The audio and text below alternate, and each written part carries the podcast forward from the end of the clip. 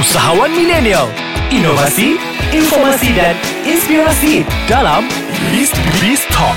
Hai dan Assalamualaikum. Bersama saya lagi King Afiq Di podcast Ais Kacang Beast Talk with King Afiq. Jangan lupa download podcast Ais Kacang Di Google Play Store Dan juga di App Store. Dalam masa yang sama Jangan lupa follow IG Ais Kacang MY Dan like Facebook page Ais kacang Alright? So hari ni kita punya topik berbeza Dengan topik-topik sebelum ni. Sebelum ni Afiq cerita pasal uh, Afiq bawa guest datang sini And everything kan? Sekali tu Afiq post dekat Instagram Afiq. Afiq post dan Afiq tanya mereka Tanya apa-apa soalan Dan Afiq akan jawab dalam podcast Ais Kacang Afiq.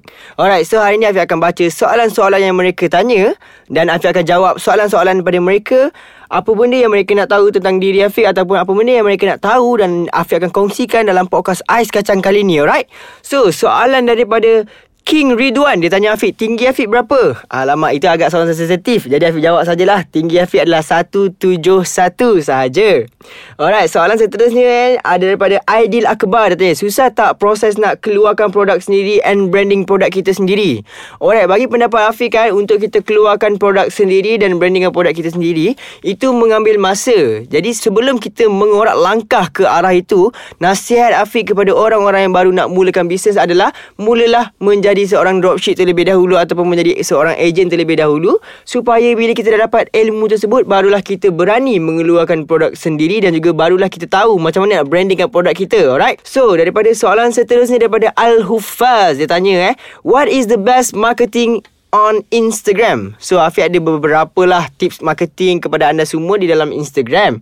Yang pertama sekali kan the best marketing on Instagram adalah melalui paid review. Yang mana kita collab ataupun kita bayar orang-orang famous ni untuk mengiklankan produk kita. Yang kedua kita ada gift review. Gift review ni adalah yang mana kita berikan barangan barang yang kita jual ini kepada orang-orang yang famous untuk mereka mempromosikan barang kita tersebut di media sosial mereka mereka.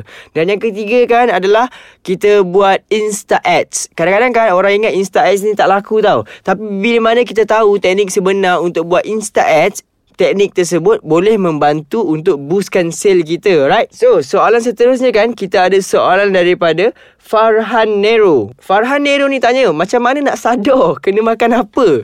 Alright, so soalan ni agak macam pelik sikit tapi Afiq boleh jawab.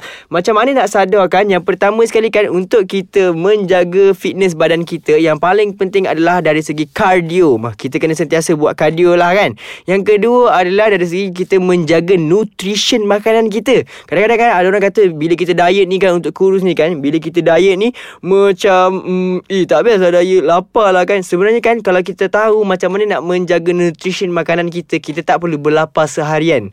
Yang paling penting is kita tahu berapa banyak intake kalori yang perlu ada dalam badan kita, berapa banyak intake protein yang perlu ada dalam badan kita dan seterusnya lah kan. Jadi yang paling penting kan macam mana nak sadar is kita kena ada satu pemikiran ataupun kita kena ada mindset untuk mengejar apa benda yang kita impikan. Bila mana kita ada mindset untuk jadi sadar, kita baru barulah kita dapat fokus dan barulah kita tahu apa aim ataupun goals kita untuk dapat badan yang kita idamkan. So macam Afiq sendiri kan, Afiq tak nak sadar pun. Afiq hanya nak badan fit. Apa benda yang Afiq buat adalah Afiq jaga nutrition makanan Afiq dan juga Afiq sentiasa pergi ke gym dan tahu bila Afiq pergi ke gym tu bahagian mana yang Afiq nak besarkan ataupun bahagian mana yang Afiq nak um, bagi nampak shape sikit lah. Ha, macam tu lah kan. Jadi ada soalan lagi eh. Ada soalan daripada Irah Yusof. Irah Yusof tanya Afiq, dia kata, target Afiq dalam masa 5 tahun dari sekarang. Apa target Afiq dalam masa 5 tahun dari sekarang? Okey, jadi target Afiq eh. Sekarang ni usia Afiq 20 tahun. Lagi 5 tahun adalah usia Afiq 25 tahun. So kan, target Afiq pada usia Afiq 25 tahun adalah Afiq nak ada Afiq nak ada apa eh? Mungkin pada usia 25 tahun Afiq dah target untuk um, money freedom Money freedom Yang mana kan waktu tu kan Afiq rasa Afiq dah tak perlu nak bekerja keras Ataupun company Afiq dah boleh autopilot Dan waktu Afiq 25 tahun InsyaAllah lah Kalau Allah izinkan Afiq nak travel all over the world lah Afiq nak travel ke Iceland, New Zealand Dan tempat-tempat macam tu lah kan Soalan seterusnya eh Soalan seterusnya adalah daripada Pija Borhan. Soalan Pija Borhan tanya, apa yang membuatkan Afiq untuk meneruskan bidang perniagaan sehingga Afiq berjaya sekarang? Okey, apa benda yang membuatkan Afiq untuk meneruskan bidang perniagaan sehingga Afiq berjaya sekarang? Dulu kan Afiq pernah merasa satu kejatuhan yang mana bila Raid KL Afiq telah diser- diserbu oleh pihak berkuasa, Afiq lost selama 3 bulan tau. Bila Afiq lost selama 3 bulan tu Afiq mencari apakah sebab ataupun apakah hikmah yang Allah berikan kepada Afiq tau. Jadi kan nak tahu apakah hikmah yang Allah berikan ataupun kenapa Allah bagi Afiq ujian seberat itu kan kita tunggu dan kita berehat sebentar. Alright assalamualaikum Alright, so kembali lagi bersama saya King Afiq dalam podcast Ais Kacang Beast Talk with King Afiq. So, sambungan daripada tadi, bila mana saya dah jatuh kan, saya mencari hikmah kenapa Allah bagi saya satu dugaan yang terlalu berat pada usia saya 20 tahun ni kan. Jadi kan, selama 3 bulan saya lost, jadi apa benda yang membuatkan saya rasa nak bangkit semula adalah saya berjumpa dengan mentor saya. Bila saya berjumpa dengan mentor saya, mentor saya bagi semangat balik kepada saya tau. Mentor saya yang saya cakap tadi adalah Datuk Sri Alif Syukri memberi semangat kepada saya. Dia cakap dengan saya kan, Afiq, kalau dulu awak boleh mulakan perniagaan Kalau dulu awak boleh berjaya Kenapa sekarang awak tak boleh buat Benda yang sama yang awak buat dahulu? Jadi bila Datuk cakap dekat saya Saya rasa macam triggered. Eh betul juga apa Datuk cakap tau. Why not Aku start balik apa benda yang aku dah buat dulu Dan insyaAllah Aku boleh jadi lebih berjaya Daripada apa yang aku buat dulu tau. So dekat situ saya rasa macam bersemangat Untuk memulakan perniagaan semula Daripada kejatuhan yang pernah saya lalui tu kan. Jadi kan Apa benda yang membuatkan saya meneruskan bidang perniagaan? Antara sebabnya adalah mentor saya. Yang paling-paling penting adalah saya punya minat yang mendalam terhadap menjalankan perniagaan. Ha, jadi bila ada minat yang mendalam dalam menjalankan perniagaan ni kan, barulah kita boleh rasa tak jemu, rasa tak bosan, rasa tak down walaupun bisnes kita down. Ha, sebab apa? Memang kita betul-betul minat dalam menjalankan perniagaan. Alright, ada soalan daripada Nur Afika AR. Alamak, single lagi ke?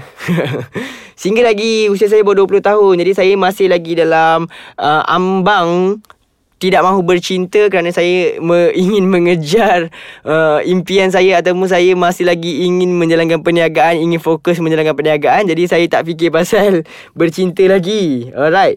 So, soalan seterusnya kan macam mana you boleh ada semangat dalam kos bisnes ni ya? Iaitu soalan daripada Hauratu Syuhada. Syuhada, Hauratu Syuhada tanya saya, macam mana you boleh ada semangat dalam kos bisnes ni ya? So, macam mana saya boleh ada semangat adalah adalah disebabkan bila mana saya mendengar kuliah daripada syekh saya, syekh saya cerita dekat saya tentang tiga golongan yang terawal untuk masuk syurga. Golongan pertama adalah golongan para nabi, para malaikat dan para rasul. Jadi bila saya cerminkan diri saya, adakah aku mampu untuk menjadi golongan yang terawal untuk masuk syurga? Tidak sama sekali. Golongan yang kedua pula adalah para ulama, para ustaz dan juga para sahabat. Jadi bila saya cerminkan diri saya sekali lagi, adakah aku mampu untuk menjadi golongan terawal untuk masuk syurga? Golongan kedua ni tak mampu, mungkin saya tak mampu jadi ulama.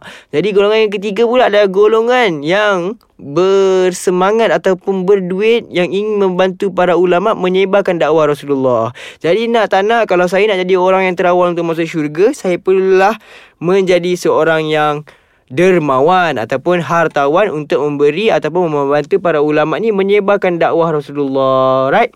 So soalan daripada The Real Illah Mazri. Kenapa nama King? Alamak. Nama King ni sebenarnya adalah nickname saya sahaja. Yang mana dulu saya saya sahaja je letak nama King Afiq di media sosial.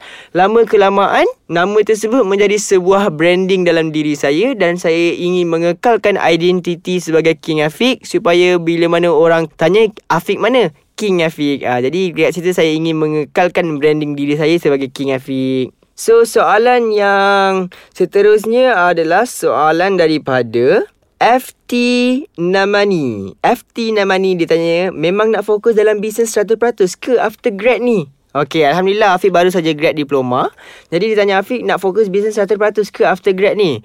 Uh, mungkin tidak 100% tapi saya mungkin akan menggunakan 80% sahaja dalam bisnes. Lagi 10% adalah untuk mendapatkan ataupun mengejar ilmu agama pula yang mana saya ingin pergi kuliah syekh saya dan saya ingin mendengar tausiah daripada guru saya sendiri. Dan lagi 10% adalah saya ingin travel the world. Alright. So soalan seterusnya adalah Hmm, macam mana nak manage 20 IG shop? Apa langkah yang saya perlu lakukan? Mohon pertolongan. Alright, soalan daripada D Eclipse. Soalan daripada D Eclipse, macam mana nak handle 20 Insta shop kan? Jawapan dia adalah awak perlu delegatekan kerja tersebut kepada kawan-kawan ataupun staff awak. Awak tak perlu menjaga 20 akaun tersebut secara tersendiri ataupun secara sendirian. Yang mana macam saya sendiri dulu, saya ada 14 akaun IG shop. Satu IG shop sahaja yang saya uruskan iaitu red.kl sahaja yang saya uruskan. Akaun-akaun Instagram yang lain diuruskan oleh staff-staff saya sendiri. Jadi bila mana saya dah delegatekan kerja saya Dekat situ dah memudahkan kerja saya Untuk menjalankan perniagaan Dan juga untuk memudahkan saya Handle semua akaun-akaun yang ada.